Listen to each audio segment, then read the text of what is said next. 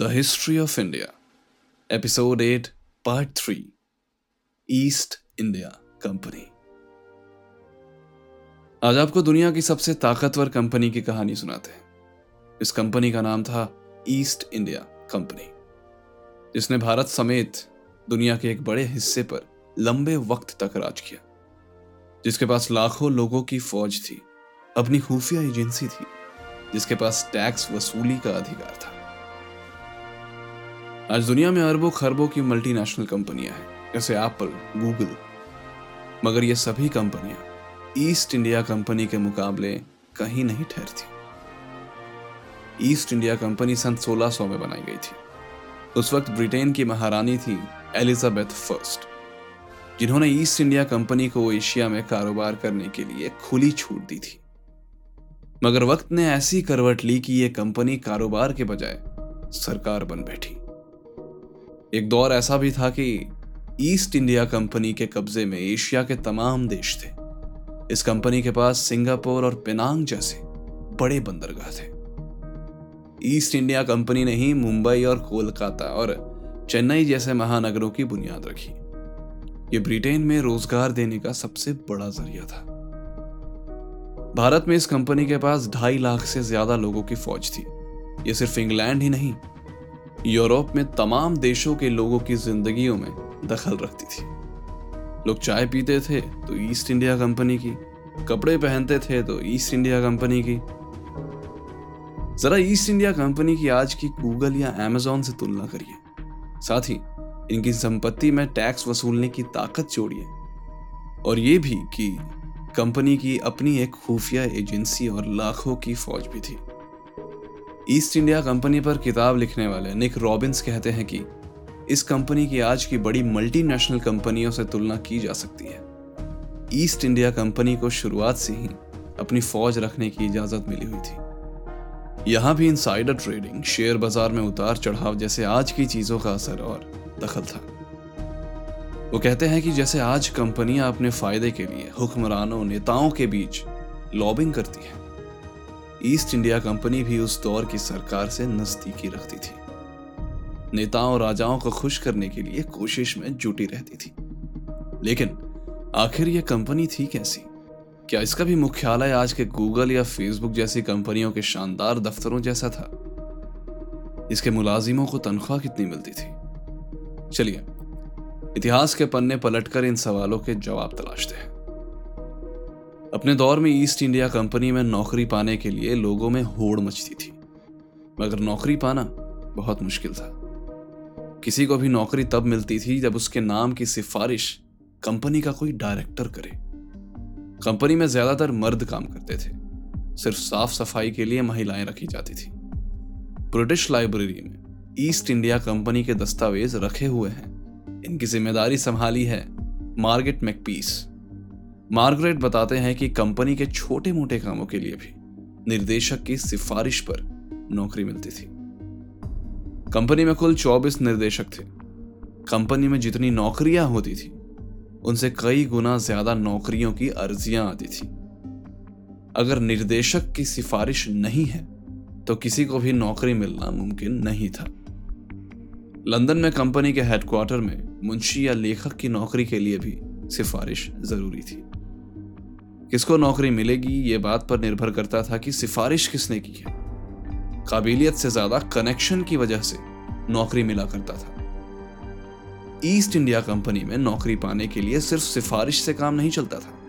Company को इसके लिए पैसे भी देने पड़ते थे। उस वक्त करीब 500 पाउंड जो आज करीब बावन हज़ार डॉलर था, या करीब तैतीस लाख रुपए, जितना बड़ा औदा उतनी ही ज़्यादा गारंटी मनी देनी होती थी। इसके अलावा मुलाजिमों को अच्छे बर्ताव की गारंटी भी देनी पड़ती थी। आज बिना सैलरी काम करना या काम करने के लिए पैसे देना बहुत खराब माना जाता है। कुछ कंपनियों को तो इसके लिए हरजाना भरना पड़ता है। मगर ईस्ट इंडिया कंपनी में करियर की शुरुआत बिना पैसे की नौकरी से ही होती थी। पहले तो पाँच साल बिना तनख्वाह के काम करना पड़ेगा, मगर 1778 में यह मियाद तीन साल कर दी गई। कई साल मुफ़्त में काम करने के बाद जाकर कंपनी 10 पाउंड का मेहनताना देना शुरू करती थी। 19वीं सदी की शुरुआत होते होते कंपनी को खुद एहसास हुआ कि सिर्फ़ सिफारिश लाने वालों को नौकरी देने से कंपनी का भला नहीं होगा। कंपनी ने 1806 में अपने लिए कर्मचारी तैयार करने के लिए ईस्ट इंडिया कॉलेज शुरू किया।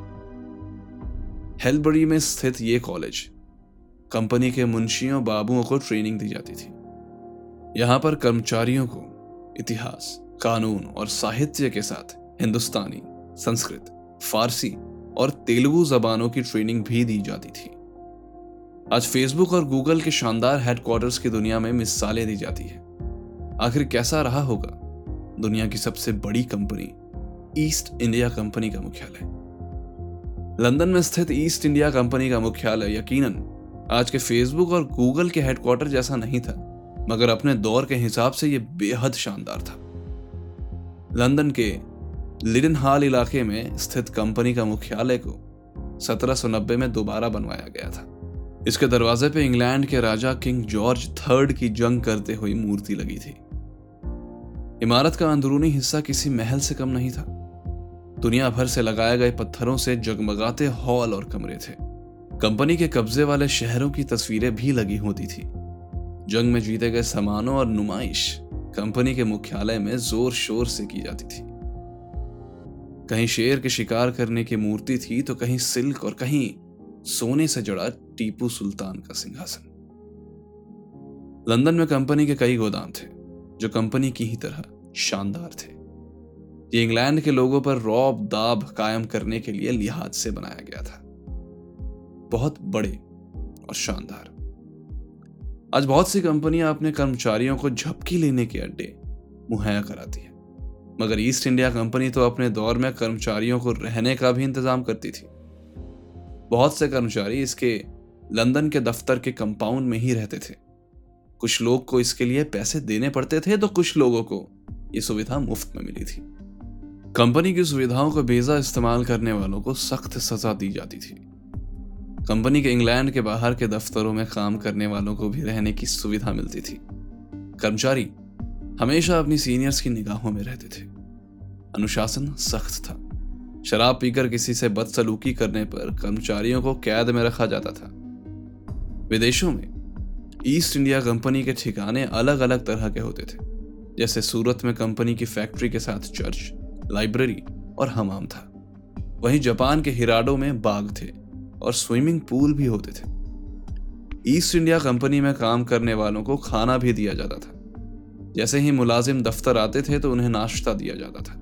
विदेश में कंपनी के ठिकानों में लोगों को खाना दिया जाता था। हालाँकि खर्च में कटौती के नाम पर यह सुविधा 1834 में बंद कर दी गई थी। सोलह में सूरत की फैक्ट्री का दौरा करने वाले अंग्रेज़ पादरी जॉन ओविंगटन ने लिखा था कि वहाँ पर एक भारतीय, एक अंग्रेज़ और एक पुर्तगाली रसोईया थे। इसका मकसद था कि सबको अपनी पसंद का खाना मिले। लोगों को मांसाहारी और शाकाहारी, दोनों तरह का खाना मुहैया कराया जाता था। इतवार को खाने की वैरायटी बढ़ जाती थी। सूखे मेवे जैसे पिस्ते, बादाम और किशमिश पर काफ़ी ज़ोर था। भारत से आने वाले किसी नामचीन शख्सियत की खूब आव भगत होती थी। इस पर काफ़ी पैसे खर्च किए जाते थे। ईस्ट इंडिया कंपनी के लोगों को शराब तो खुलकर मुहैया कराई जाती थी। इंडोनेशिया के सुमात्रा में कंपनी के 19 कर्मचारियों ने एक साल में आठ सौ चौरानबे बोतल वाइन 600 बॉटल फ्रेंच शराब, दो सौ चौरानवे बॉटल बर्टन एले, दो पाइप और 42 गैलन मदेरिया दो सौ चौहत्तर बोतल चाड़ी और एक गैलन गोवा की अरग कटक ली थी।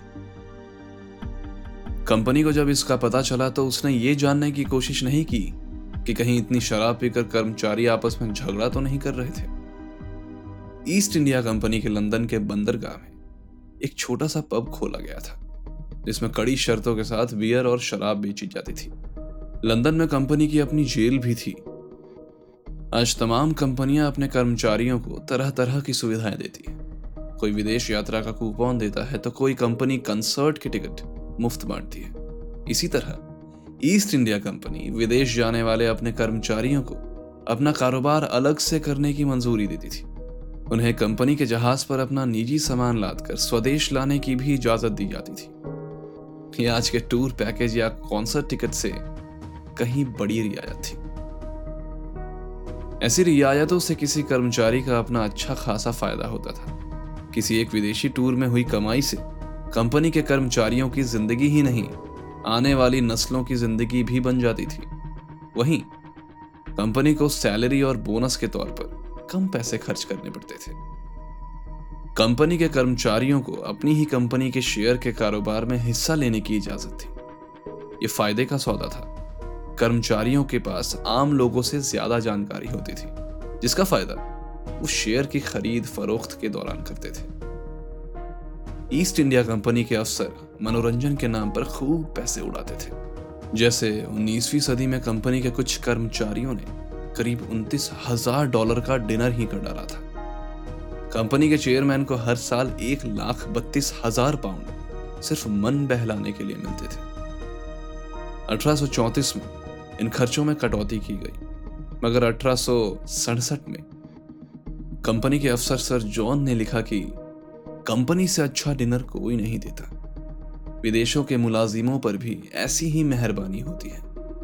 किसी फैक्ट्री के कैप्टन को सिर्फ़ डिनर के लिए सालाना करीब तैतीस हज़ार पाउंड मिलते थे।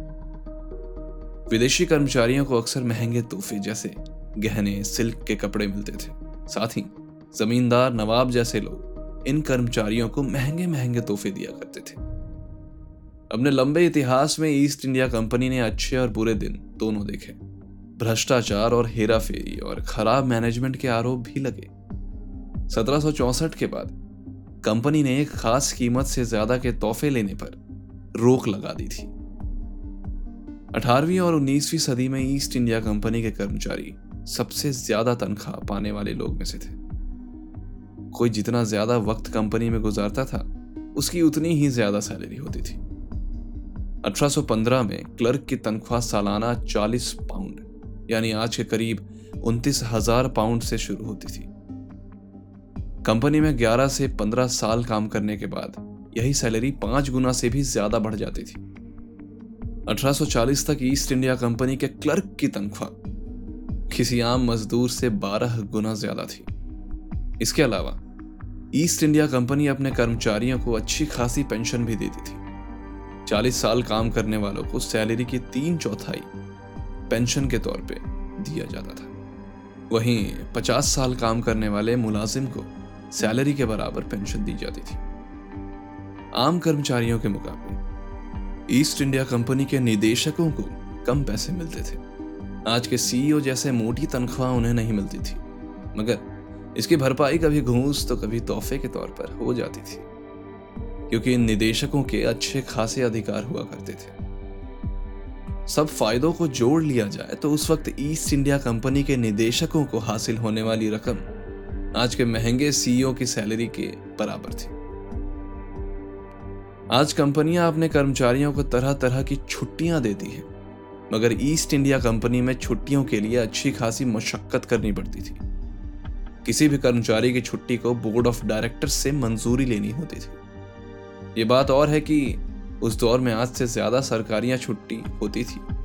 हालाँकि 1817 में सरकारी छुट्टियों में भारी कटौती की गई थी। कर्मचारियों को केवल क्रिसमस की छुट्टी की इजाज़त थी। साथ ही, कर्मचारियों को उनके काम के साल के हिसाब से एक से चार दिन की छुट्टी दी जाने लगी थी। ईस्ट इंडिया कंपनी में लोगों को रोज 12 से 13 घंटे काम करना पड़ता था। सुबह सात बजे से लेकर रात के आठ बजे तक। बीच में लंच के लिए दो घंटे की छूट मिलती थी। लोगों को शनिवार को भी काम करना पड़ता था। हालाँकि, कर्मचारियों की निगरानी में सख्ती नहीं होने से कई लोग इसका फ़ायदा भी उठाते थे। जैसे कि 1727 में निदेशकों को पता चला कि जॉन स्मिथ नाम का एक कर्मचारी 16 महीने से काम पर नहीं आ रहा है। और तनख्वाह पूरी ले रहा है। कंपनी के गोदामों में काम करने वालों को दिन में सिर्फ़ छह घंटे काम करना पड़ता था। इसमें भी आधे घंटे का ब्रेक मिलता था। वहीं बंदरगाहों में काम के घंटे 10 से 12 तक थे। विदेशों में फैक्ट्रियों में काम करना आसान था। लोग आराम से काम करते थे। काम और आराम के बीच अच्छा संतुलन था।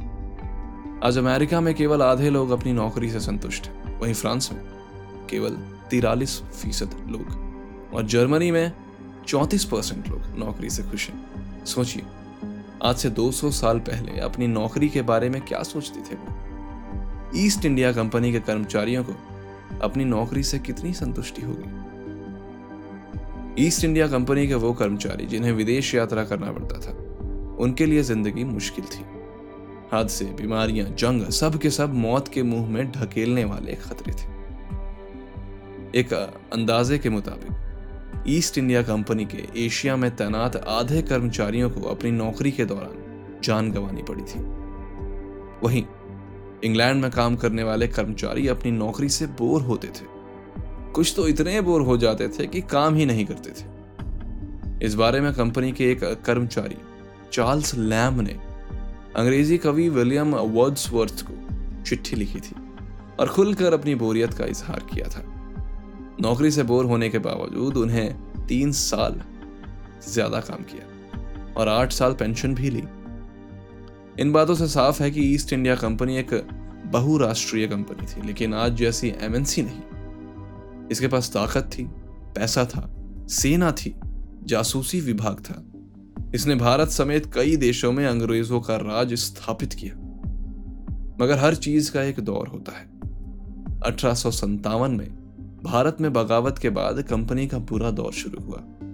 अठारह में अंग्रेज़ सरकार ने कंपनी को पूरी तरह से बंद कर दिया और ईस्ट इंडिया कंपनी खुद ब खुद डिजॉल्व हो गई। So this was a wrap on East India Company guys Hope you liked it, and if you liked it, please share. Feel proud to share the glorious history of India and the truths behind it. Thank you for listening. I'll come up with a new episode real soon. Till then, take good care of your health.